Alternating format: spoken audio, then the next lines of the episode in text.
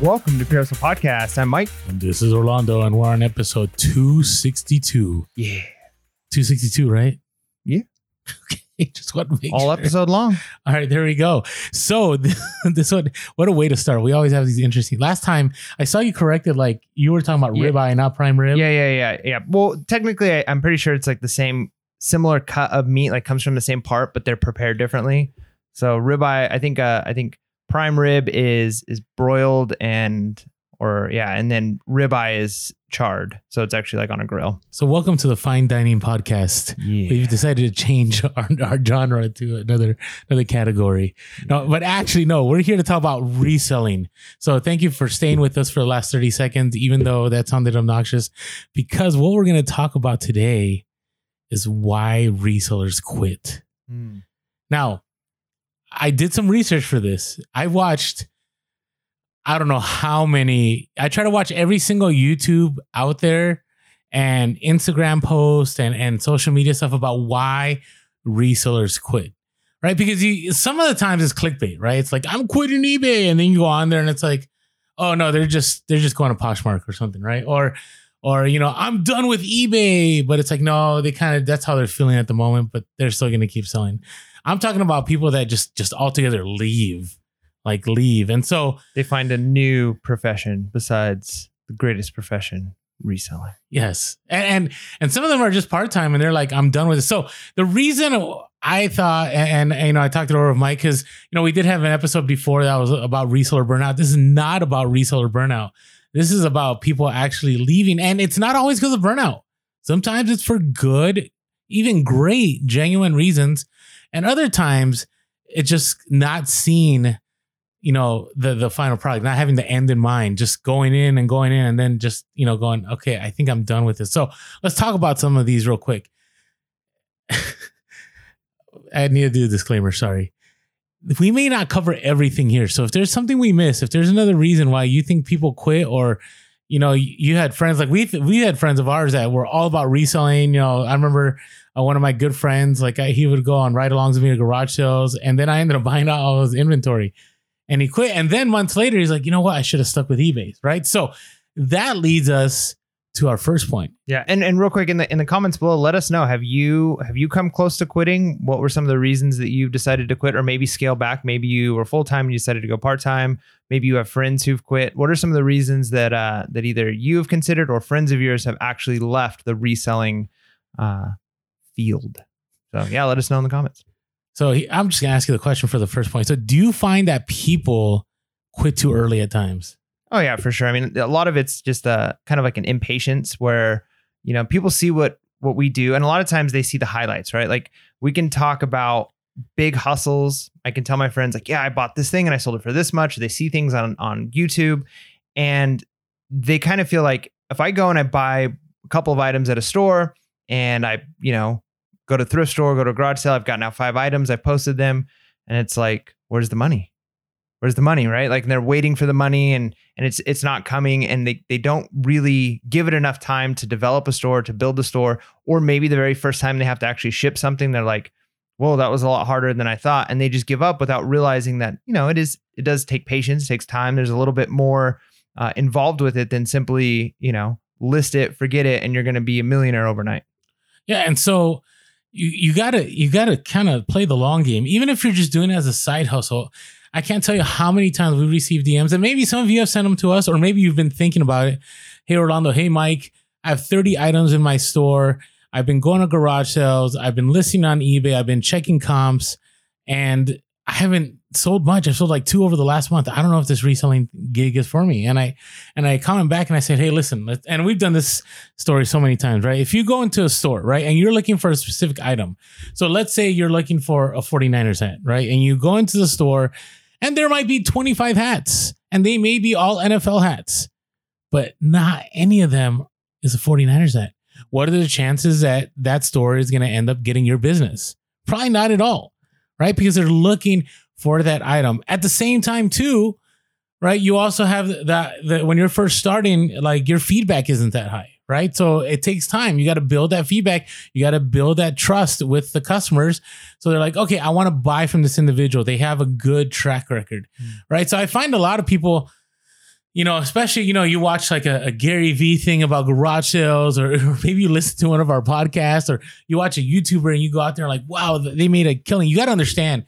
And, and Mike, Mike and I do try to keep it real, but also, you know, we have to do what keeps social media growing, right? We, we, if we, all we had was negative stuff, like every fail, right? It, we, people would not go like, I want to follow those guys that well, buy stuff for high and sell it for low. Well, and the reality is we do win a lot, right? Like when you're, yes. if you're, if you're sourcing, but it took time to get there. Right. So if you're sourcing all the time, you, and you've learned the niche. I mean, if I compare the things I was buying when I first started reselling, I had a few really good lucky buys and things that I was able to come across. And then there were a lot of things that I look at and I'm like, I would never buy that again, right? I, I learned, it took a little bit of time. Uh, but yeah, so if you've been doing it for a while, like a, a, on a on an average week, I'm I'm getting a couple of really good scores, right? So there's nothing wrong with sharing those because I don't have several fails throughout the week all the time. Like occasionally there's a fail here and there. But yeah, again, it takes time. So uh, you got to kind of play the long run. And that kind of leads into the next point is uh, sometimes people get bad um bad buys right off the bat and bad buyers. So yeah, both of those kind of go together. So when you, when you're first starting out, you know, you're, you might not be thinking of all the costs. You might be thinking, hey, I can buy this at, you know, Target and it's twenty dollars and it sells for thirty-five on eBay. Like I'm going to make a killing. But then you realize, well, by the time eBay takes their fees and by the time I have to ship it and the shipping costs, you might be looking at one to two dollars profit and a lot of time and effort. And so you're buying things that don't actually have a lot of profit, or maybe you bought things and you realized there were there was problems with them. Uh, you didn't actually check for stains in clothes, or you didn't check. Like I, I did this a lot of shoes that the soles were starting to come off, but I didn't check enough. I'm like, oh, this is a good brand. I bought it, and then I get home and it's like, oh, it's starting to separate right there. Like that was a waste of ten bucks, you know. So you make those bad buys, and then you, when you're starting out, and let's say you're starting out with one hundred dollars as capital to to get into reselling, and you lose thirty bucks on a bad buy, that's a significant like loss in your, your profit. And you're like, this is it, I'm out. And the same thing goes with bad buyers, right? Like if you're, I, I notice it happens a lot more. The scammers. Yeah. Scammers to like new eBay sellers. I mean, my brother-in-law, he listed an item. He found a pair of shoes at a thrift store and he wanted to kind of do what I was doing. So he listed them for like thirty-five bucks and somebody offered him like best offer of like sixty dollars. And he took it and he's like, I'm so excited. Like it sold for more. And I'm like, bro, it was the best offer. It's not a, it's not a, uh, it's, it wasn't an auction. Like they shouldn't be paying you more. And sure enough, it was a, like somebody, a scammer, and then they never paid. And then it was like a whole thing. And he's like, well, eBay's terrible. And it's like, well, you know, that, that kind of those, if you get one or two bad experiences like that, it's easy to say I'm out. And especially if the first few, you know, it, you get a return on one of your first few sales, it's brutal. It's, it's something that's like, this isn't worth it. But then to realize like that's just the odds, right? Like if you're mm-hmm. selling one hundred things, you're going to have two or three things that you're going to have returns on. You're going to have a couple bad buys here and there. And sometimes you get unlucky and that those two or three happen in your first ten sales, or they might not happen until your eightieth sale, right? So if it happens early, it's easy to become uh, disenchanted with reselling for sure. Well, and and I wanted to add to that about the bad buys. And it, I had another point about too much work. Sometimes you'll watch, so I, you know, I'm going to try to be as generic as possible, but you know, you might watch somebody on TikTok, right? You watch a quick thirty seconds. They're like, I went to this garage sale and they were selling Beanie Babies for ten cents a piece. And these go these, and they're not trying, they're not exaggerating. They're not saying they sell for thousands.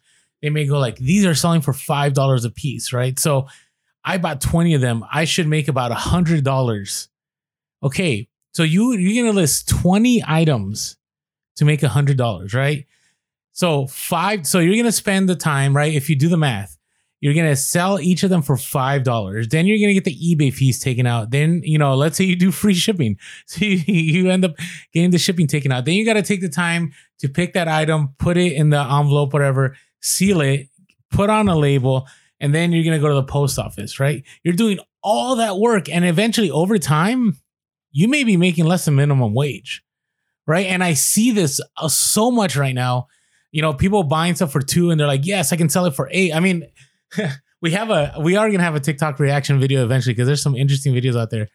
But I saw one where it was like top three items to pick up for reselling. And it was plush, uh, mugs, mug life, and like something of that, like ties. Mm, oof, and yeah, I would I, tell I tried you that. I tried the tie thing. And you pick up those three things and you might go, wow, I'm going to pay ten cents and I'm going to flip it for eight dollars.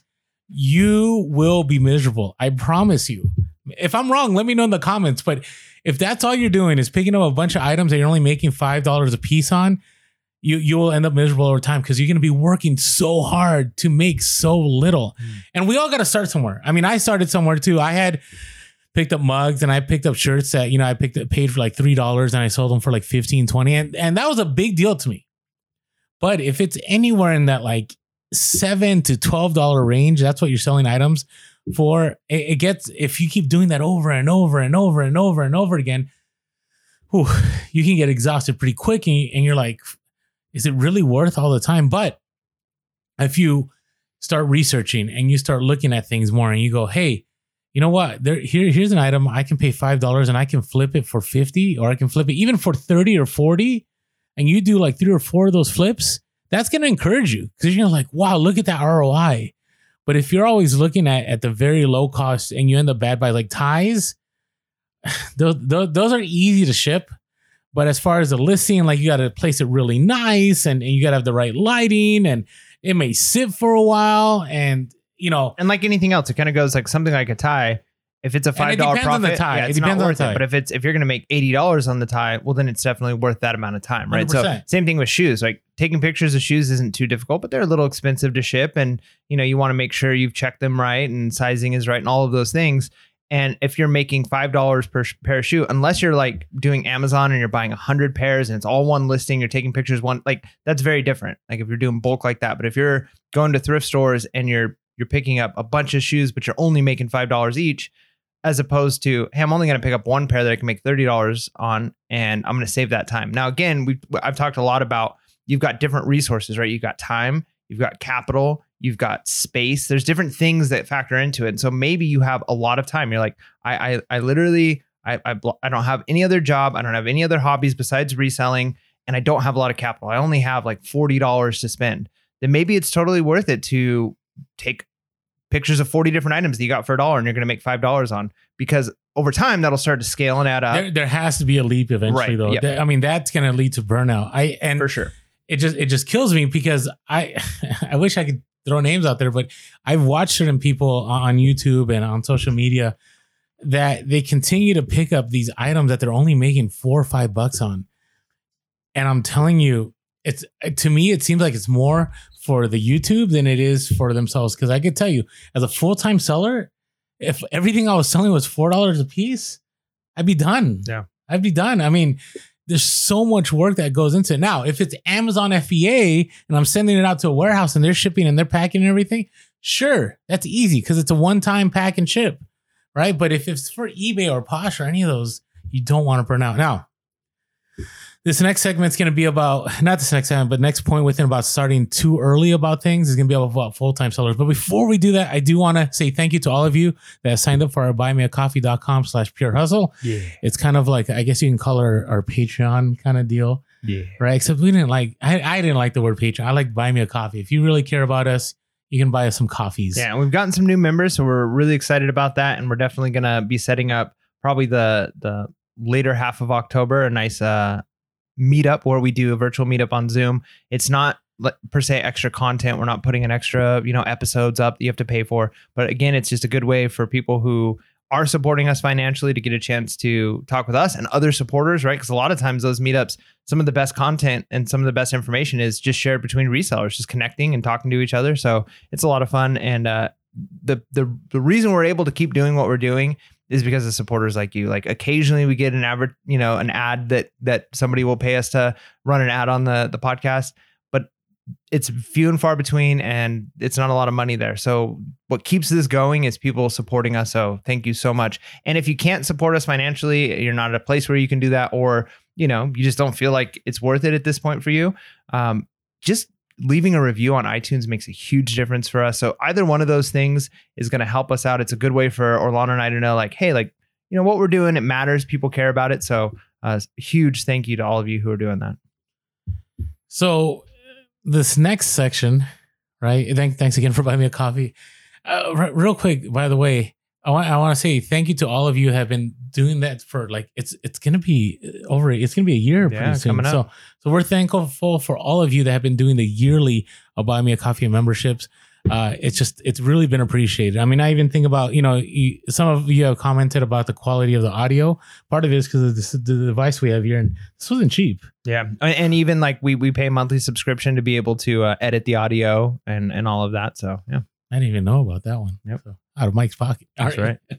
All right. So this next one is about full time. And you've heard me say this many, many times, that the moment that reselling becomes a job for me is the moment I quit. Now, not saying everybody has to keep that mentality, but the difference between some resellers and others is that some resellers waited to scale their business, right? They they were part-time for a long time, and then eventually they got to a place where they were making more money reselling than they were doing at their regular job, right? And and including benefits. Like they they did the math, they budgeted out, they said, hey, I can even afford, I, I'll be able to afford my medical insurance, I'll be able to still put money in retirement. Uh, all the person benefits that I would have had at my nine to five, I'm going to be able to have with reselling because I've made that much money. But I've seen the other side where it's resellers that are like, you know what? I'm done with the nine to five. I'm walking away.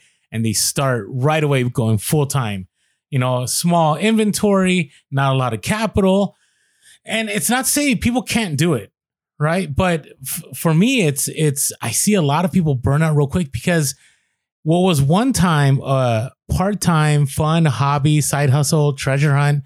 Now it's like, I better go sourcing. I better find good stuff because if I don't, I won't be able to make enough money to pay my bills. Yeah. Yeah. And you're up against the wall and you're in a really hard place. Yeah. You have to, at that point, it, it makes it tough. And I think, I think scaling it slow is a really wise choice uh, when you're wanting to make the leap from part-time to full-time for a couple of reasons. One, you're building up the inventory, you're building up the, the systems, all of those things you need to be able to do that. Two, you've got the data, you know, is, was this just one season? Like if you just went mm-hmm. through Q four and you're like, hey, I could do this, but you haven't gone through all four quarters in a, in a, you know, selling cycle. And you haven't done that for a couple of years to kind of notice trends on the items you're selling and can you actually source consistently? So I would say even more than just having like a large inventory of items and having enough capital is even just the knowledge. one hundred percent. The, the longer you do it, the more knowledge you have. Like I, I if I'd have gone full-time a year ago, two years ago, I, I, I, I would have failed. Like there's no way I would, it, I would have floundered so quickly just because I, I, you can't learn the things that are crucial that you already have to know when it's life or death, basically, when you have to pay the bills. But when now, if I were to go full time, I, I, I'm pretty confident that I could do it. You know, another year of experience, I'm even more confident I'd be able to do it because I've, I've done lots of different sourcing. I've learned what platforms work for me. I learned better ways of shipping. I've learned time management. All of those things have taken, you know, going on three plus years of experience to kind of get a, a handle on. So I get it. One of the nice things about doing it part-time and having in the back of your mind, I want to go full-time, is you can say, you know what? I am so sick and tired of this job. Every time I walk into this building, the people here, they disgust me, whatever it is, right? Like if you're just like, the, oh, it's like I, Office Space, right? Almost. Like whatever it is, that's just, you just can't stand it. Um, they, you're, you're not respected there. You, you're given too much work and no credit, whatever the situation is, as you're building up and you're watching your savings account build and you're watching your inventory build, you can in the back of your mind go, I've got my plan B, my plan B is building, and I'm just going to come in with a smile on because eventually I'm going to get to a place where I can walk into my boss's office and throw down an I quit letter, right? And you can almost have that, like that keeping you going. So instead of like, I hate this place, you could be like, all right, I'm getting closer. And and you can almost be motivated. So don't, don't think of it as I'm just going to leave now. Like it's better to have the, you know, the, uh, forget you money already ready to go. And then you're in a much better place than just leaving. And now, now you're, you're, you're, you're struggling. Yeah. The, the weight of your decisions are so much heavier when you are out there sourcing, trying to find items to flip, knowing that you better make that money right away, right? That that's a very tough spot to be in, uh, you know, because sometimes you may have a really good deal. You know, you might find a local deal and you might need, you know, if you spend a thousand, you're going to be able to flip all that, but that might take six months, mm. right? So you may pass upon that deal. So I don't know. Let us know. Did any of you just go full time that listen to us? with, you know, no capital, uh, barely any inventory, and just went all in, right? My guess is either one, you had a lot of knowledge, and so you were able to make it work, or two, you had enough capital, you had enough, you know, that kind of money that you you could ride things for a little bit. Because if you don't have either of those, I, I think a lot of people, I know I've watched the video, I've I've seen people say, I jumped to full time too soon, and it, I felt like every decision I made was going to be make or break it. And and you, you don't want to be in that scenario. So be careful. That's good. All right. Now, this is more for the experienced sellers here that quit. And you see them. And by the way, the, the ones that I said too much too early, if you go on YouTube, I did the, I, I I wanted to do a little experiment. If you type in like I quit reselling or I quit eBay, whatever, you find that most of the people that quit uh, that have, and I'm not saying anything about their subscriber count, but usually, like, because we don't have a huge subscriber count, but they're really low, which tells me they just started reselling mm. and they just started documenting the process. And so eventually, the, you know, they get to the point they quit. And so a lot of these individuals you see that are quitting, you got to see how long they've been reselling, mm. right? You can't take their, their word if it's like they've only been reselling six months and then they quit and you're like, yep, I'm done. You're better off watching somebody who has a lot of subscribers that walks away and understanding why, right? Sometimes they may be because, you know, we'll talk about this later. Maybe they're making more money on YouTube than they are reselling, right? Maybe they found another income stream. Maybe it's not all negative, right? Because I find that the new sellers that walk away, it's just, you know, lack of patience, right? And these many aspects. Again, not th- trying to throw shade. We're just trying to help you guys out to, to stay the course. All right. Resistance to change. Yeah. Man, you see this all the time, don't you? Yeah. This I, is, I, I'm resistant. This is huge. Um, I recently had a, a conversation with uh, a parent, and um, we were talking about schooling and all of that. And it was a tough situation because they they were not a fan of technology being used at school. And I totally get it. Like, I'm absolutely one hundred percent understanding of wanting to, you know, protect our kids from certain technology things and not, you know, give them, a, you know, there are certain benefits to, but some things change. Like, the world looks very different today than it did eighteen years ago or twenty years ago. And some people are in school, and the world's going to look very different by the time the kids, current students, graduate. And so those kinds of changes that are happening, sometimes that I see that same mentality of, I don't want to adapt. I don't want to change because I disagree with certain things. Maybe eBay is doing something that you disagree with. Maybe a, a platform, a new platform has come out, or a new way of, of doing something. And you're like, you know what? I, I want to stick with what I know, and I'm not going to try this new thing. I don't want to at least dabble in it. And what I'm doing works. And I've seen so many people do what they do because it works until it stops working and it's too late, because they weren't willing to adapt. And we see that happen with companies all the time. The companies that are willing to say, hey, maybe we should get a website going, when other companies are like, why website? We've got a, a brick and mortar store and it works just fine. And then all of a sudden, Amazon comes and shuts them down, right? Because they didn't have a website and they weren't selling their product.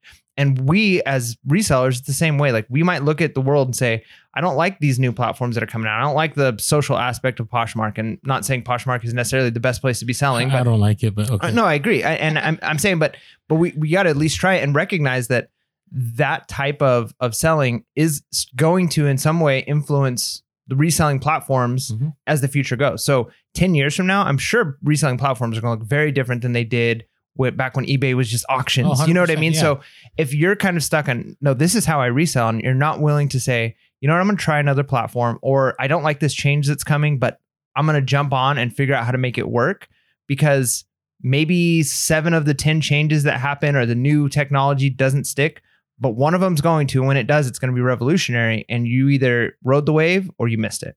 Yeah. I mean, I see it all the time. All you have to do is go into one of those Reddit forums, or go into one of those, uh, there's certain, I would say, eBay media out there that it just, you go in the comment section, and it's all like, oh, I remember when eBay used to, and, uh, and, uh, and I'm done with eBay. And, and you can go into these really dark places where people are just angry, and you can tell they're probably not reselling anymore, right? I mean, the stuff they're, t- they're talking about and complaining about was stuff that like happened five years ago, right? They don't like the fact that fees are higher. They don't like the fact that, you know, the tier structure for stores have changed. They don't like the, you know, item specific. This is one of those things.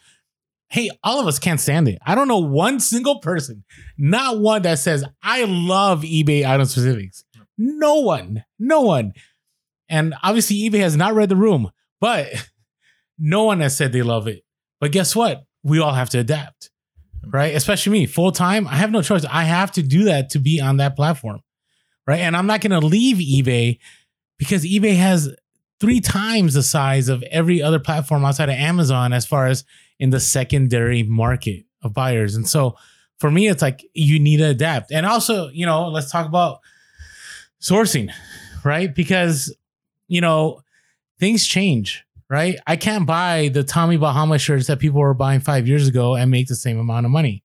And, and what I see a lot of people doing is they keep buying the same stuff. And I'm guilty of this too. Don't get me wrong. I still will pick up uh, certain things that, you know, sold well years ago. And then I list it and it just sits. And I'm like, why did I pick that up? But if you do that on a massive scale, you just keep, you know, you're like, I remember when this was big, or you're like, hey, these are money makers, but you're not checking the latest comps. You haven't done your Terapeak research. You're just going on, hey, this is what I've always known will sell. If things are changing, let's say the price drops, right? So for example, you know, I brought up Tommy Bahama, but you know, the, the other day I talked about Sperry Top Sider shoes. There was a time when those sold for good money. Like you could, you could pick those up for like five bucks. You can fill them for fifty to sixty. Now you're lucky to get even twenty, right? Maybe if you get like the Gold Cup series of those shoes, you can get maybe fifty to sixty. But if you're still picking them up, there's a reason why they're still at the thrift and no one's buying them. It's because they're not selling anymore, right?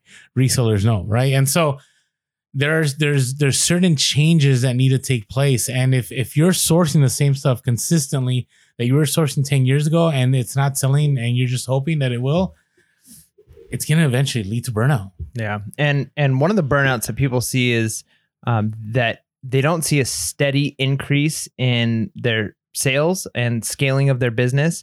And there's kind of two ways that that businesses can scale. Sometimes it's a long, slow arc. And then all of a sudden, you know, once you can scale and you get the warehouse and you have employees, you you tenfold, hundredfold. And, and, and that can certainly happen.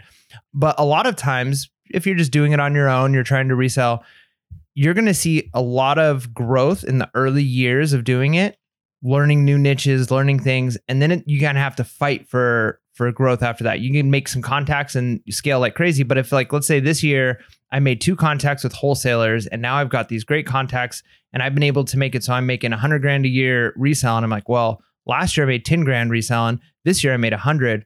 Well, I'm going to be able to make a million the following year because every year it's going up, you know, that much. And, and you can't, you can't look for a perfect linear growth. I think a good example of that is, um, I, I often mention like weightlifting and dieting, because I think that those kinds of things have a lot of analogies you can use for economics.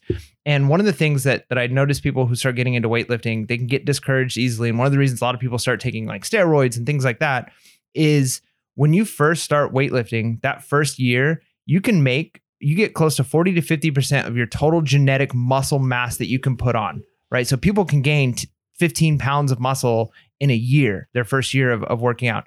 The second year, they're only making maybe twenty percent increase on what they had before. So maybe they made fifteen pounds of muscle the first year. The second year, they might make maybe four to five pounds of muscle if they're lucky. The third year, they're getting maybe two pounds of muscle. Then to get the next like five pounds of muscle or four pounds of muscle, you might be looking at another five years. It's like slows down incrementally. And so that people get discouraged because like, wait, my first year, I, I gained fifteen pounds.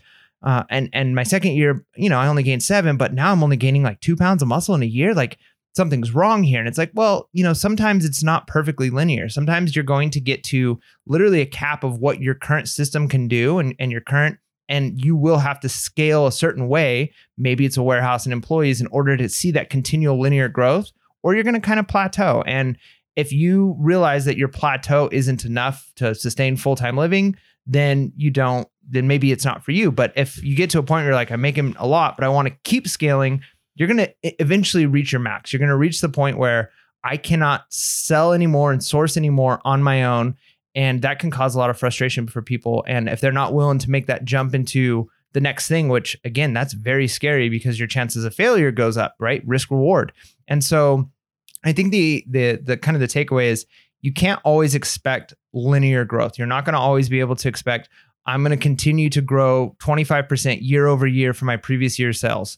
You might get lucky and see that one year. And then the next year it might be a five percent growth, right? So that can cause discouragement, cause people to walk away and say, I, I, I failed in reaching my goals. And I even know, like, for instance, Home Depot during the uh, during the the pandemic thing that happened during that first lockdown, holy cow, everybody was, they were stuck at home. Mm-hmm. They were buying stuff to do. And it was funny because Home Depot sales like just went through the roof.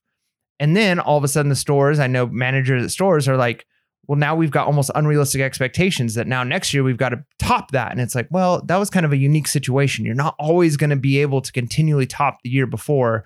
It, growth doesn't always work like that. And the growth may be different, you know, and, and you, but I do think you need to grow in some way each year. So for example, as far as eBay for me, the last, I would say there was about two years where there wasn't growth financially in eBay, but there's growth as far as my inventory and how often I was selling things. So I didn't have to work as hard on eBay. Even now, I don't have to work as hard on eBay. I, do I still list every day? Sure, I do.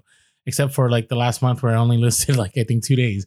But the fact is my inventory became, you know, larger and larger over time, that it was still growing, but the amount of money I was making was still the same. Now, Amazon, you know, I've always been able to scale every year because you learn You learn, you know, how to find the right items. You learn how to ship faster.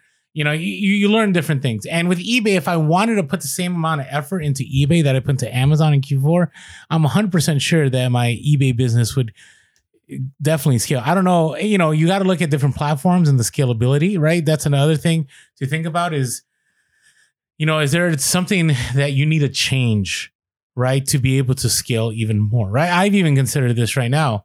You know, I, I want to scale even more, uh, but I'm finding with eBay that I'm like in this tough spot where I'm almost to, to three thousand items. I don't know if getting to four thousand is necessarily going to change how much I sell, I, but I won't know till I get there, right? So you got to get out there. and if Or it, even if you have the time, right? Like the amount of time you spend correct. shipping and listing, you might get to a point where you've got, you, you can't keep sourcing the same amount and listing even more and shipping out more. Like eventually something's going to give, right? Like if you're, mm-hmm. if you're used to shipping five items a day and all of a sudden you're shipping twenty items a day and you're used to taking twenty pictures a day or listing twenty things, now you have to list fifty to keep that number. Eventually something's going to give somewhere, you know? Yeah. And you know, you can, you can really, I mean, there are people that put the, you know, pedals to the metal and they just go and they go to the twenty listings to fifty listings to one hundred listings a day, which is great. I think it's, but I that's think, still going to cut into sourcing and true, true. Shipping. But what I'm saying is, it, it's okay to do. It's okay to do that as long as you're growing, which I do think you will grow. But I think sometimes there's this unreal expectation that there's going to be this exponential growth, and you got to understand different platforms. Like on eBay, you know, I remember at one time I thought if I went from one thousand to two thousand items, that my sales double, would, yeah. make double. And no, that wasn't the case, right? And I could have been really, you know, disgruntled, and I could have been like, eBay's terrible. But no, I had to understand that there's more in play than how many items. Or on Amazon, it, it's a pretty e- easy equation. If if I ship out more to F B A than the previous year, I sell more and I make more profit as long as my profit margins are the same. And even there, though, there's the limit of how much you can source, right? So absolutely true. You can, but then you got to take the next step. Like you got to get a team to source for you. Right. That's what I mean. Like, yeah. So scaling, like you get to a place where some people think that you can continue to scale the way you've been scaling, but eventually you're going to reach your plateau of what you can handle on your own. And, you know, if you're not willing to take that next step of hiring a team and all that stuff, which again, that that's scaling, but then there's a cost, right? You might think if I double the amount of sourcing I'm doing, because now I hired a person, well, you're not going to double your money because now you got to pay this person and you're going to, so you might only be increasing twenty percent. You might have doubled the amount you're sourcing, but you might only have a twenty percent increase in your sales because you're paying for somebody else to do a lot of the work. So there's going to be, you can't just think one hundred percent linear. And I think that paradigm shift and understanding that, that mindset will definitely help to, to have realistic expectations. Now, I do want to end on, on this last part of this section before we get to our hustle of the week and discussing the idea that it's okay if you're not scaling exponentially. I think, I think I want to go back to your point, like something has to give, right? And so I have found the times where I'm like super eBay focused, right? And I'm, that's all I'm doing all day. And I'm just sourcing, listing, sourcing, listing, you know, every day, and I'm not spending time with my family. I'm not, you know, out with my church. I'm not, you know, just t- spending time doing nothing. You can burn out really quick. So sometimes it's okay to keep just the standard of living that you're at, right? It's your choice. That's the beautiful thing about reselling, is that you can pull that lever when you want to go over one hundred miles an hour and just grow your business. And then there's times where it's okay to coast at sixty-five and just enjoy the scenic drive, right? And that's kind of the stage in life I'm at. I sound really old saying that, but you know, I'm kind of coasting a little bit when it comes to eBay. Now, when it comes to Amazon, I am I am putting the pedal again like I did last year, because that allows me to coast on eBay, you know, come Q one and Q two. All right. So just some things to think about. All right. Well, there are some things that I can't quit. So much could be filled in right there. It's true. Uh, American Bubble Boy dot com. That's one of our vices for sure. We we cannot quit American Bubble Boy. They've even got I like, can't quit you. They've got twelve-step programs to help you get off American Bubble Boy, because people easily get addicted to buying great quality bubble wrap at a amazing deal with quick shipping. And American Bubble Boy is is has been a go-to for our family. Um, I know Orlando uses it a ton. It's nice always having it. And you can even kind of get on like a, a routine, set a reminder like, oh, I need to buy again, and just keep your store stocked, and you're never running out of bubble wrap uh, and worrying about, oh, now I need to drive to Walmart or something and get some some bubble wrap that's going to cost cost you more. And it's, you're not going to be able to get all the different sizes that you might want. And the quality's not that great. Yeah. So definitely, uh, definitely if you haven't checked out American Bubble Boy, we have a link in our description, and we have a promo code. The promo code is Pure Hustle Podcast, all one word, all lowercase. Give them a try if you haven't yet. And if you've tried them and you like them, let us know in the comments below, because uh, I think it's great to just let other resellers know about uh, a great product. All right. So, hey, if you haven't been following us on social media, we are Parizzle Podcast on Instagram, Facebook, and TikTok. Uh, make sure to follow us on all three, because, uh, you know, let's say Facebook and Instagram, something happens. Like, yeah, they, they randomly, after, you know, something happens, they just disappear for six hours. Yeah, you know, it can happen. We'll, we'll be on TikTok, or, you know, there's a takeover and, and TikTok goes goes away forever. Who knows, right? We don't want to disappear. We're also on Twitter, Parizzle Podcast. Did you see all the people that jumped onto like Twitter and like Telegram when it went down last week? Yeah, it's pretty funny. That was that was pretty interesting. All right. Also, you can give us a call, six one nine, seven three eight, one one seven zero, at six one nine, seven three eight, one one seven zero. We actually have two phone calls today that are yeah. coming through, that some great stories that we want to share. Also, you can shoot us an email, parizzle podcast at gmail dot com. That's parizzle podcast at gmail dot com. And as always, uh, if you're listening to the podcast but you haven't caught us yet on YouTube, make sure to jump over, hit that subscribe button, smash that like button, and click that bell notification. Uh, you know, sometimes we drop some videos that you'll be like, wow, I wish I watched this before, because I would have picked this up at a garage sale, or I would have known how to do this. I, I get D Ms all the time. Like I mentioned the past podcast, like somebody learned about a certain pair of shoes by watching, you know, our videos. And, and so you don't want to miss out. So check us out on YouTube. Also, thank you so much for the iTunes reviews. Uh, they've been really helpful. I think next uh, podcast, we're going to look at some of those reviews. We got a jam-packed episode. So yeah, so if you want to if you want to have your review read on Parizzle Podcast, go over and leave a review, and uh, let us know how much you love the show. And we'd love to read some of the uh, the recent reviews. Maybe we even should go back and make it a segment every once in a while, of like go through some of our old reviews and see what people said back when we were like just starting out. That might be funny. I don't know. I don't know. I, I kind of worry about the early episodes. Yeah, you know, it is what so it is. We'll see. All right. It is time now for... Come on, hustlers. It's the freaking hustle of the week. Yeah, funky. All right. So our first one comes from Christy, I G handle at moms underscore closet. Closets, X. Texas. Closets. T X Closets, Texas. Closets, T X. Gotcha. Uh, was at a yard sale in a rich area. Those can be really good, or sometimes the unless you know, they're house poor. That's one thing. Or sometimes, sometimes people who are very wealthy, like the wealthiest of wealthy, kind of don't have an understanding of what things are worth, and they're like, yeah, one hundred dollars for this, because to them it's like, well, I, you know, I paid one hundred fifty dollars. It's one hundred dollars. Like they don't understand that like this is garage sale prices. Like we've got people coming here like. I, I eat fast food sometimes, right? Like I don't, I don't eat steak dinners all the time. Like I, I don't have that kind of money. Uh, but anyway, so I was in a rich area and saw a bowl and looked at the bottom, and it said that the writing on it was made in England. Picked it up for three dollars and thinking it would be at least sell for twenty bucks. Went home and researched and found that some rare bowls go for over one hundred to two hundred fifty dollars, listed it on eBay for one hundred ninety-nine ninety-nine, and after seeing an offer while sending it was an offer. oh after sending an offer while it was on sale, uh, sold an Emma Bridgewater bowl for a best offer of one forty-two forty-nine. Holy cow, three dollars. That's a those are the types of things that you, if you're in a, a rich area, as it were, that th- those types of things are good because you know that they probably didn't go to Walmart to buy their china. You know, they didn't go, they they they probably yeah.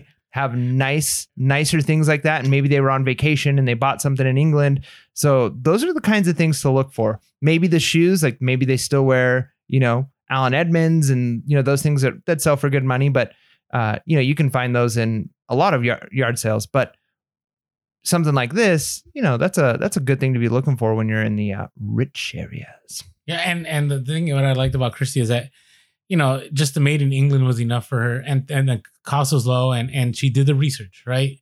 And that's the thing, you know, it's it's research that will allow you to find those awesome sales. So it's good. All right, Chrissy. Uh, Brandon, second hustle of the week. He was a guy. Remember a few weeks back, I think it was a McDonald's playset, or he sold it for like a oh, hundred yeah, something, yeah, yeah. right? Which was pretty cool. Uh, so I G handle katos dot collectibles. And uh, this is a crazy story. Like th- this is one of those where I'm just jealous. Like I wish I had this experience. So went to an estate sale, went in and bought some stuff, but a friend convinced him to go back for for more and look for more. He already picked up a Super Nintendo in-box console with ten. I think it was like twenty games. I saw the picture. Holy cow! Okay, and again, video game stuff is really hard to find. Yeah. At least for us, it is. I don't know about the rest of the time. I keep watching the stuff on social media. People are like, "Look at this huge haul." I'm like, "What?" I've not seen that ever out here. Uh, while in the basement of the estate sale, after I went back, saw an old work boot box in the corner of the room, opened it up, and there was a bunch of vintage G I. Joes. Ooh, there's a market for that. Yeah. I mean, you know what? When he said somebody had D M'd, not D M'd me, had text, one of the other resellers I know texted me about some vintage G I. Joes at the store shall not be named. And I was just like, oh, I'm eating dinner right now. Should have gone. Anyways, but Brandon went back like his friend had suggested, found the box, found all the vintage G I. Joes, paid fifty dollars for the entire box, listed eleven of the figures. So he has about like, I, if I looked at the box, about fifty plus Holy figures. God. Okay. So listed eleven of them at auction on eBay. Right. And, and you know, I, I'm, I'm thinking about auction some, for some of my yeah. items, you know, after twenty-nine bids, sold those eleven figures for one thousand one hundred forty-six dollars plus shipping. Jeez. That's like hustle of the year kind of status. That's that's legit. So keep us posted, Brandon, about what, what the entire haul ends up being. Yeah. Right? Because you're not even touching the Nintendo or all the other G I. Joes. Yeah, I'm, I need to I need to get in the vintage toy market, I feel like. There's a, there's definitely money there. I have my vintage He-Man figures from like a few YouTubes ago. Yeah. It, I've, I just saw somebody on OfferUp listing like eight vintage He-Man toys and they were wanting like two hundred fifty dollars for them. So, I mean, I'm assuming they did their research on them. So you might have some money sitting what there. What if like we went to it and you clicked on it? It was like my son. Oh, yeah. Like he grabbed my inventory and listed it. No, I, so I was almost wondering, I'm like, are these Orlando's? Is he trying to, to sell them on OfferUp? No, I wouldn't do that. I, there's more money on eBay. All right. Uh, wow. Okay. We have some. You, you thought these last two hustle of the week were great. We have some more great ones. So let's tune into our first one. This is Eric block underscore party with no A and no O on the block on Instagram. He's done several hustle of weeks, by the way. Longtime listener. What's going on, guys? This is Eric, a k a. Block Party on Instagram. I just want to tell you about a find that I had at a yard sale a couple of weeks ago. I went to a yard sale. It was a big community sale. And we had, um, and I got there a little bit later than what I wanted to. And, um, I was talking to the guy and I was buying some stuff and I was like, hey, you know, do you have anything else?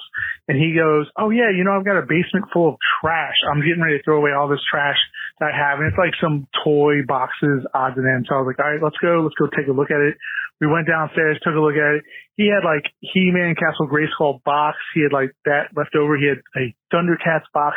But then he goes, hey, do you want this box? And he goes behind this file cabinet and he pulls out like the grail of all grails. It's literally the G I. Joe um It's the Defiant Space Shuttle Complex. The box itself is about almost six feet tall. It is Holy massive. Smokes. And I'm like, oh my gosh, that is the most amazing thing I've ever seen. So I definitely took that. I ended up picking up all this stuff. He was getting ready to throw it all away. It was like R C cars and Generation One Transformers. And I don't know, it's, it's incredible all the stuff I picked up. So grabbed the box, obviously took it home, put it up on eBay. It just sold last week for two thousand one hundred dollars on She's auction. So I started the auction at eight hundred dollars and it, and it, uh, and it ended up taking bids. And the last three seconds, it bid up to, it was like seventeen hundred dollars where it ends. So after shipping and everything else, it ended up at twenty-one hundred dollars. So that was like the most, one of the most amazing sales we've had on eBay so far in our three years of doing it. So pretty excited about that. I went to go ship it. It was almost over the actual D I Ms that you can ship. The next, the next level of shipping up would have been freight, which would have been about a thousand dollars.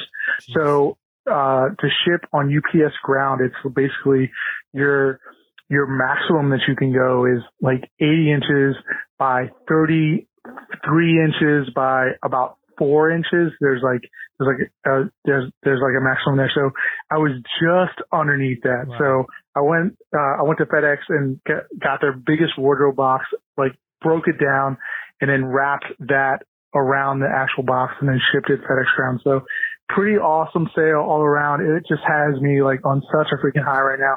Really, really happy to be able to share it with you guys. Uh, looking forward to hearing it on the uh, podcast. Thanks guys.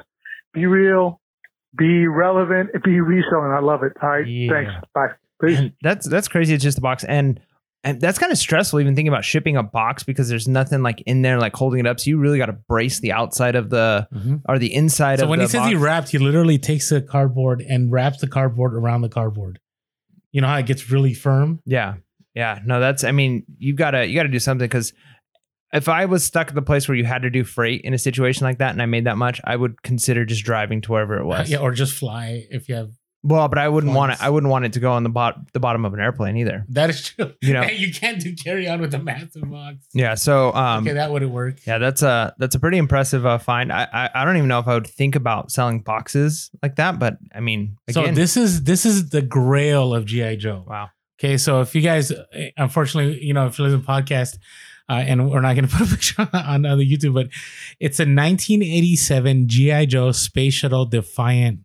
Okay, if you look that up, it is the grail. It is a piece that most, I, I would say pretty much all G I. Joe collectors hope to have in their collection. I saw a show one time, it goes into the thousands, wow. right? And some people want to complete their set and, you know, boxes are going to, you know, a kid opens it by Christmas, they rip apart the box. Like, yep. What are the chances that there's an intact box? And that's yeah. why it went for so much. But, uh, wow. And then, you know, Eric, keep us posted. I, you know, I forgot to ask him in the D Ms, like if like the He-Man boxes and all the other stuff, like did he pick those yeah. up and is he going to do those sell too? Yeah, that's awesome. So, wow. All right. Good stuff. Again, Block Party B L C K underscore P R T Y on Instagram. All right. Our next one comes from Miss Amy Graham. Let's hear this one. Hi guys. This is Amy Graham. I've been listening to you for a while. I love your podcast. It's so helpful.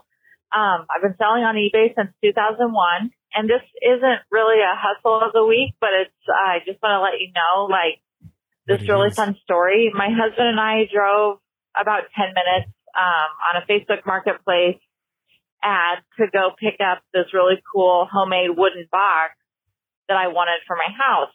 And, um, not to resell, but anyway, we drove and the box was full of silverware. And I asked the lady, I said, do I have to take the silverware or can I just have the box? And she said, nope, you got to take everything in it for twenty bucks. And so we took it. And to me, it didn't look like good silverware. And I'm not into silverware. It's not my niche. But um, anyway, we got it home and started looking. There were two sets of sil- two complete sets of silverware. One had the wooden handles, which I resold on eBay for sixty dollars for the set. Back. And, uh, turns out the other set of silverware was sterling. Oh, and I reached out to a metal, um, dealer and sold the set for seven hundred fifty dollars. Holy smokes.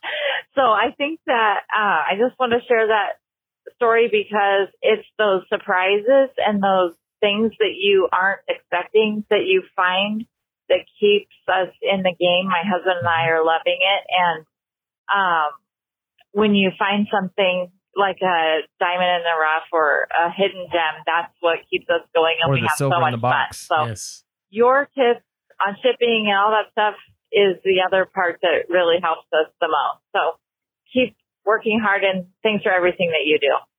Wow, man, that's amazing. That just goes to show, like, again, it, it that took some, you know, thinking to say, like, I want to actually see if this is, you know, real, because it'd be easy to, like, say there's junk in this box, empty it, and go set the box in your house, right? And not even do the research, because yeah, probably ninety percent of the time, ninety-nine percent of the time, it's going to be junk, yeah, right? But that that's the thing. Like, I always got to check. I see this on Instagram all the time. I don't say it enough on the podcast. When you do a bulk buy, look at everything you buy, because sometimes people will throw stuff in and you don't even think it's valuable. And next thing you know, you might find something that's more valuable than anything else that you picked up in that bulk buy. Yeah. No, that's that's an amazing one. Wow. It just, and that was nice because she just went to a metal dealer, right? Yeah. So no fees, no shipping, just boom, seven fifty. Done. So thanks so much, Amy, for sharing. Hey, the more phone calls, the better. We always love having you on. Uh, there's like a, it's like a two minute, right? Yeah. Yeah. Yeah. You know, um, don't talk for thirty minutes, right? Or we'll have to edit it down, and I can't promise we'll do that. But, uh, yeah, if you, if you can, you know, just like these ones, quickly, concisely tell your story. Uh, we'd love to hear hustles. We'd love to hear tips, anything, questions, questions. We want to incorporate more listeners into the podcast. Yeah. This is possible. Your show, right? This is all of our show. This isn't, this isn't, uh, me and Orlando only, right? This is us. It's a community. I love that. There you go. All right. This, see, I don't even feel like sharing any more about Hustle of the Week after these yeah. few, but it's okay. No, go ahead. What, what was your Hustle of the Week? Okay, so I've actually like crushed it last week on OfferUp. So if you didn't watch the video that I posted on Saturday with all my OfferUp finds, uh, and I know I had to kind of hide a couple of them, um, be a little vague because I didn't want to give up a market that I might be in now. But uh, I did really good. But one of the ones that wasn't huge so much profit, but just kind of a hustle as far as the story and how it worked. So um, I was, and we, we kind of talked about it the last podcast. Um, I was at school and I found some dumbbells for just a crazy price. So so right now, uh, dumbbells are still going used for pretty much minimum a dollar a pound. And that's pretty crazy for used because that used to be the price for new. And the fact that used is still going for that much instead of like maybe fifty cents a pound, uh, which is kind of more typical for used weights. Well, somebody was selling um, two thirty pound weights, two twenty pound weights, and two uh, fifteen pound weights. So I think it's about one hundred thirty pounds total for forty dollars. And I was just scrolling through OfferUp and I was kind of constantly refreshing it on like my home screen, and they popped up and I'm like, there's no way, right? forty bucks. And so I messaged them. I'm like, hey, can, can I come? Like, I really want to get these, but I knew I was on my way to the, come to the podcast after school. And I was like, I'm not going to be able to stop because it's kind of out of the way. I'm like, can I come tomorrow? And I knew it was a long shot. And the guy's like, you know, no, you know, somebody else is already reaching out to me. Uh, they're, they're coming tonight. You've got to come by tonight. And I'm like, oh my goodness. So I messaged Orlando. I'm like, you, do you happen to be in this city right now and then in this area? And he's like, no, I'm not. I'm like, dang it. So I'm like, all right. And then he starts messaging me back and he goes, yeah, I actually have like eight people messaging me about these right now. This is crazy. He's like, who would have thought a bunch of dumbbells would go for so much? And I was like, well, and here's where I got into, you know, like this is the long shot. I was like, I'm not going to be able to pick these up tonight. Somebody's coming to get them. So my long shot is maybe the person will flake, maybe. And the only thing I could think of is, what if I just kind of get on this guy's good side and just let him know that I, I all I basically said is, yeah, the reason you're going to sell them tonight, because he's like, you know how people flake and I don't want to have people flaking on me. And I said, look, you're going to you're going to sell these tonight for sure. You're selling them for a really good price. Weights are hard to come by right now. Um, people people are desperately looking for them. You're you're definitely going to sell them. Uh, you could probably even sell them for more if you wanted to. But, uh, you know, I'm. It's too bad I couldn't get it, right? So were you secretly hoping to burn all the other sellers? No, I mean, not not really. I mean, that that's not the, I, I didn't have like a malicious, like, well, no, you're, good, you're you know? branching out. No, you're branching out. Yeah. Like that, I mean, that was the thing. It was, it was just a long shot because my thought was he's going to sell these today, right? And and maybe maybe he does realize like, oh, am I? Because if you're getting like eight, nine, ten messages within a few minutes of posting something. No, the only reason I say that is I've been on the other end of that where you're the nice guy, but I know people that aren't the nice guys, and you'll be at a garage sale and they see that you have something in, in your hand that they want. And they're right. Like, oh man, those go for like one hundred fifty on eBay. It's like, what? Yeah. yeah they just Who message. Are you? Yeah. But and I've had an offer up too, where I show up to a place and they'll, they'll say, yeah, it's kind of crazy. I get all these messages and people are like, oh, you can sell that for way more. That guy that's coming, he's going to rip you off. You mm. should sell it for this much. Yeah. Like, yeah. And, and yeah, that, that, I mean, honestly, there's the other end of that, which is, you know, somebody, I mean, technically they could just be like letting somebody know how much it's worth. And my thought is this guy's either one, going to sell it for the forty dollars that he's trying to sell them for, or two, he is going to, uh, he's going to realize, well, that, or he's going to realize that, hey, all these people are interested. I'm going to raise the price. I've done that before of selling things. If all of a sudden you're getting all these offers on eBay, you're going to be like, you know what? Maybe I should raise the price on this. Yeah. Right. So I basically told him, you know, good luck. You're going to sell it. Um, you're they're, they're highly sought after right now. He ended up messaging me that night and he said, surprise, surprise. The guy who was supposed to come pick them up flaked on me. And he goes, I've got a whole bunch of people reaching out to me, but you seem like a really cool guy. I appreciate your honesty, nice. all of that. And he says, um, if you want them and you can come get them by, you know, four thirty tomorrow, they're yours. And I'm like, are you kidding me? Because I was thinking like, maybe if this guy's rich and he doesn't care about money and he's, it's not so much like he wants that extra hundred bucks that he can make off of these weights, but he's just trying to find like a, somebody, a good person to sell them to. And honestly, I'm going to end up using the weights, right? Like I'm going to sell some of them uh, to make it where I basically get the weights for, for free. The ones I needed, I need the thirty pound weights. And sure enough, I was able to pick them up and I got them. And when I showed up to the house, I mean, I'm talking mansion, I'm talking two sports cars in the driveway, a Mercedes S U V and a Tesla plugged in. Like just this guy's got money. So he didn't care about the extra hundred dollars he mm-hmm. could make. Right. And I was like, it was a long shot. Like I, I was like, I've got a one in a thousand of, of getting this item, and it worked out. So the reason it's a hustle is I developed a connection. It just goes to show you don't want to, I could have easily been like, well, who te- who messaged you first? Is the other guy first? Like I, I messaged you first, and uh, you know I can be there, but I, I could have been mean, but I was just like honest, and I was like, hey, no, I totally understand. People are flakes, um, you know, but don't worry about it. I promise you, you're going to end up selling these soon, you know. So I was I was nice, and it worked out. And basically, what I like about it is I'm going to sell. I don't need the fifteen or twenty pound weights, uh, so I'm going to sell those, and then I'm going to make enough profit off of that that I basically got my thirty pound dumbbells for free, plus made some money. Mm. That's nice. I mean, th- that's awesome. That other approach works. I, I got to tell you, and, and you're bridging because maybe later on, I hope, I mean, he knows how to contact you and he may have other stuff, mm. right? Hey, this guy dealt fairly with me. Let me know what's going on. And, and I always tell people this, like, you know, I, I mentioned this on the podcast, like sometimes we're given a hard time because we haggle and because, you know, we get good deals. We got to understand people are wanting to offload stuff. Like they don't care to sell it for cheap. Like we're not ripping anybody off. He, that guy was not being ripped off. No. He just wanted to move stuff. Yeah. The extra hundred dollars is probably, I mean, again, I'm not making judgments, but he probably gives that in a tip when he's going out to dinner tonight. You probably, know what I mean? It, it probably cost him more to pick it up if he dropped it. Yeah. So, so, I mean, the, he wasn't so much concerned about making that extra hundred dollars, but yeah, selling it to somebody who, and, and I I'm going to use the weights until they sell, you know what I mean? So it's like, uh, they're going to a good home. I'm going to, I'm going to take total advantage of them. And yeah, I made a good connection with the guy. So, um, you know, we, we never try and rip anybody off ever. And of course, if somebody's going to, you know, we're not going to go to a little kid and say, I'll give you two pennies for your one quarter, right? Like we're not manipulating people, but if people are trying to get rid of their stuff out of their house and they're wanting it gone, you know, I'll take it. Cause I've got to do the work of listing it, taking pictures, all this stuff. And, uh, you know, it's, that's fine. I've sold things to people and basically given things away that I probably could have resold, but I didn't want to do the work. Mm-hmm. Agreed. Agreed. All right. So my hustle of the week, I, I already posted this sale on, on Instagram and Twitter last week and Facebook. Uh, it was the San Antonio Spurs jersey, uh, shooting shirt actually. But I want, I wanted to give the backstory because not everybody, you know, follows our Instagram. So you should sh- check us out on Instagram if you're not, and follow us if you're we listening to the podcast. I mean, we have... It's funny because we have thousands of followers on Instagram that don't listen to the podcast. We have thousands of listeners on the podcast that probably don't follow us on Instagram. Yep. Right. So check us out. Uh, so this was an Instagram story. It wasn't a YouTube. So, you know, I go to this estate sale and, you know, it, there's people all over the place and people are picking things up. And, you know, it, it's one of those where you, you're like, oh, I think all the good stuff is gone. Right. And I see a pile of Rain Spooner shirt, Hawaiian shirts that I love picking up. And I start looking through them. And some lady's like, those are mine. I think I shared this story already on the mm-hmm. podcast. And I was like, oh. And then, you know, I go into the closet.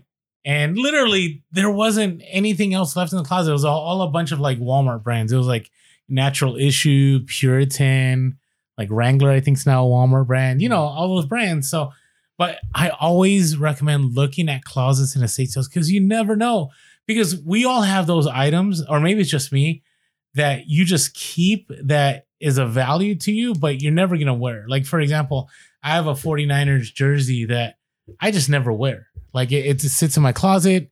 I don't plan on wearing it, but I, I I don't want to sell it. So it just sits there. I have another jacket that just, I never wear it and it just sits there. Now, I recently sold a couple of my uh, vintage starter jackets that I paid like forty and I flipped them for like two hundred or whatever. But that's just because I just got tired of them and I, I want to get some new jackets. So I always look, always look, always look. And at the very end, behind, you know, a couple other items, there was this shooting shirt. And if you saw on the Instagram, right, it was it was a dark, it was a dark place. You couldn't really tell what's going on, but I knew it was vintage because anytime you pick up a jersey and it feels rough, it could be like a Sanit jersey, it could be a nineties jersey. Uh, and generally it's pretty good. And so it was Champion, it looked old. And then I went home and I did the research and I found that there were some shooting shirts going for like one hundred, one twenty-five, even from the nineties. But I'm like, no, I'm listing this high. So I listed it at four hundred dollars. And then it went on sale for twenty-five percent off. So then it dropped to three hundred dollars. And I had a bunch of people lowball me. And eventually somebody gave me a good enough offer. And the average cost for everything at that estate sale was, was four dollars and fifty cents. So I paid four dollars and fifty cents for the shooting shirt. And it sold, I think, within two or three weeks for two hundred twenty-five dollars plus shipping. Nice. And it's going international. It's going through one of those, you know, where you ship to like a company and then that company ships it to somebody overseas. So don't be scared about those companies either. But uh, yeah, look in those estate sale closets. You never know what you're going to find. I like it. All right. Hey, before we move on now to our last reason, and this is good reasons we're going to talk about why people leave reselling, because there is a positive to leaving and reselling. It's not always for bad reasons. Uh, let's talk about Skull Shaver real quick. Skull Shaver, I, I'm I'm digging it. I'm loving it. You know, the other day I was watching a TikTok and uh, do you know that uh that guy, his name, I don't know how to say it, but the guy that like told everybody to buy Bitcoin like back in, he's this like bald black guy. I'm Da Vinci, sure. I think is his name. He like he told everybody when Bitcoin was like two bucks to buy mm. a bunch of Bitcoin, and he bought like a ton of Bitcoin. He's like a multimillionaire. But you know what I noticed? He was all clean and dapper, but he had a nick on his head. Mm. I'm like, bro, like you got the Lambo, you got the suit. You're just missing the Skull Shaver. You need the Skull Shaver. Yeah. And so, you know, I even felt like DMing him like, hey, check out the Skull Shaver. Use our promo code PURE. P U R E. Yeah, I, we actually, I just saw a comment that came through on YouTube and I'm thinking, because it's just a timestamp and I haven't watched it yet, what that timestamp, but it, it was on our last episode and I think it was from when you were talking about the uh, the lady said, I have a boyfriend, but I like you. Oh, yeah. And they their response was, it's because of the Skull Shaver. Yes. So yes. It, it definitely could be because of the Skull Shaver. There you go. So if you haven't picked up Skull Shaver, in case you're wondering what it is, uh, it's, a, it's a handheld. Mort- it's, a, it's a shaver for your skull. Yes. Skull Shaver, yeah, it's good. Yeah, you, you've heard of Skull Shaver. You've seen it. They're everywhere. They had a Super Bowl commercial. They forgot to add us in the commercial, like as seen on Purell's podcast. I know they meant to. That would have helped their marketing a little, but it's okay. True, true. But I have a lot of people saying, I like you, but I have a yeah. boyfriend. Mm. So anyways, go to skull shaver dot com. Use our promo code PURE, P U R E. Yeah. All right, let's talk about why people leave reselling, but for good reasons. Yeah. Okay. The first one is recently might have just been what was needed at the moment. Yeah. Stopgap, right? Like they need a little bit of extra money to pay some bills. And this happened a lot. They want some fun year. money, right? Yeah. They want to go on vacation. I want I, I want to buy a drone, right? Like how I got into it. Uh, so yeah, sometimes people have a, a set goal. They've got a, I want to make an extra one thousand dollars this year so I can buy Disneyland tickets for my family. They reach it and then they're done. They don't want to do a lot of extra work for, they don't want another job. They just wanted to have Disneyland tickets, right? And so there's nothing wrong with that. If that's if that's your goal and you understand that, or maybe it's maybe it's I just need to make ends meet, and then you get a raise at work, you get a better job, something else happens. I don't need to do this anymore, and it's taken a lot of time. And maybe I'll just keep uh, thrifting and garage selling on the side for fun, but I'm not gonna stress about you know keeping a store at a thousand inventory.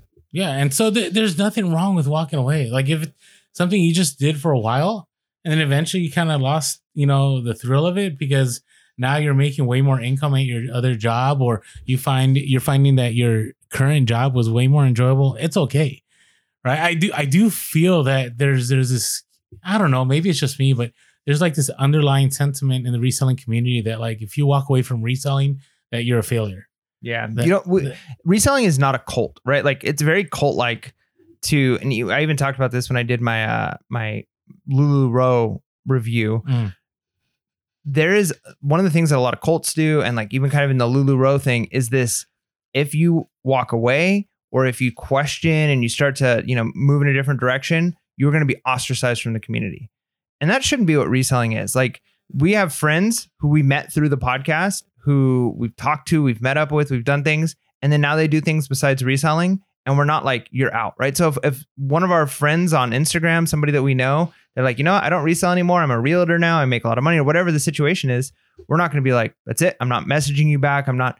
So, you know, that's, we're not, the reselling community shouldn't be like that. And people shouldn't be pressured. Like you have to be reselling. You have to be doing this. You have to be doing that. Or or you're out, right? Like that's not what makes, I mean, we have a common bond, uh, but we also develop real friendships. And so, yeah, don't make anybody feel bad for, for leaving. Cause you know, maybe it was just an ends to a mean or a, a means to an end. Uh, and that kind of goes on to the next step or the next uh, point we're going to make is no pun intended. Yeah. Uh, maybe reselling was just a, a, a vehicle that was used to get to the next thing. Maybe, maybe you, you used reselling to make enough money so that you can open up that food truck you always wanted to open up. Or you did reselling and you realized, man, I'm getting really good at like managing money and doing these things. I learned a new skill. I'm getting hired by a company to do things because I have the skill now that I didn't have before. Or, you know, man, I've got all of this money and, you know, now I, I am able to use it and I'm able to invest in the stock market. And now I'm making enough money there that I don't need to. So it could have been that reselling was just like the other way, like just a, a means to an end. And maybe it it it literally uh, like got you to where you need it. I need, you know, twenty thousand dollars to start this business I want to start and I'm going to resell. And it it gave me the the tools I needed. I mean, through reselling, I've learned a lot about marketing. I've learned through doing the podcast a lot about a lot of different things that I could use these skills in so many areas of my life now. No, agreed. And so this is one of those things where I, I've thought about a lot. Like reselling, it's funny the other day, you know, I have gotten into crypto. Some of you have, you know, had D M me on the podcast about crypto. And, and it's funny because I feel like such an amateur when I talk to Mike about crypto because Mike was doing crypto. You're way, you're way deeper in than I am now. Well, I am now, yeah. But, you know, I would have never gotten into crypto if I didn't have the capital that I got from reselling. Right. And so, you know, I got into crypto and so I learned crypto or, you know, uh, we've, we've figured out other ways Uh, to make money, wh- whether it be through social media, as far as like we we figured out, you know, hey, you could be like a social media manager or you can, you know, even us, like we started this podcast just to document our journey of reselling. And next thing you know, we started getting sponsorship deals, right? And we've gotten some nice sponsorship deals at times here and there. And so what happens is as a, as a reseller, it becomes a vehicle to something else, right? We I know a lot of resellers that they started reselling and then they just scaled to a point that they were like, now I have enough money to invest in, in a house to flip. And then they started flipping houses. Or some that went from eBay to Amazon F B A to private label to now they have their own company that isn't even private label. They're just their own brand. And that's what they do, right? So lots of opportunities come up. So it's not always a bad thing when people walk away. Um, I'm thinking even myself right now, I'm not saying I'm leaving reselling or a podcast, but right now, we're at a time where there's a lot of opportunities in education, right? And I've been a school administrator. I've been a teacher for the last nineteen years. Mike is also, but now with all the technology around, like for example, in one of my classes I teach once a week, I have students from other part of the country in my class, right? And I'm an independent contractor. And so I'm able to, you know, with the technology, with Zoom and everything, I can still run that class just as efficiently as if they were in the classroom with me.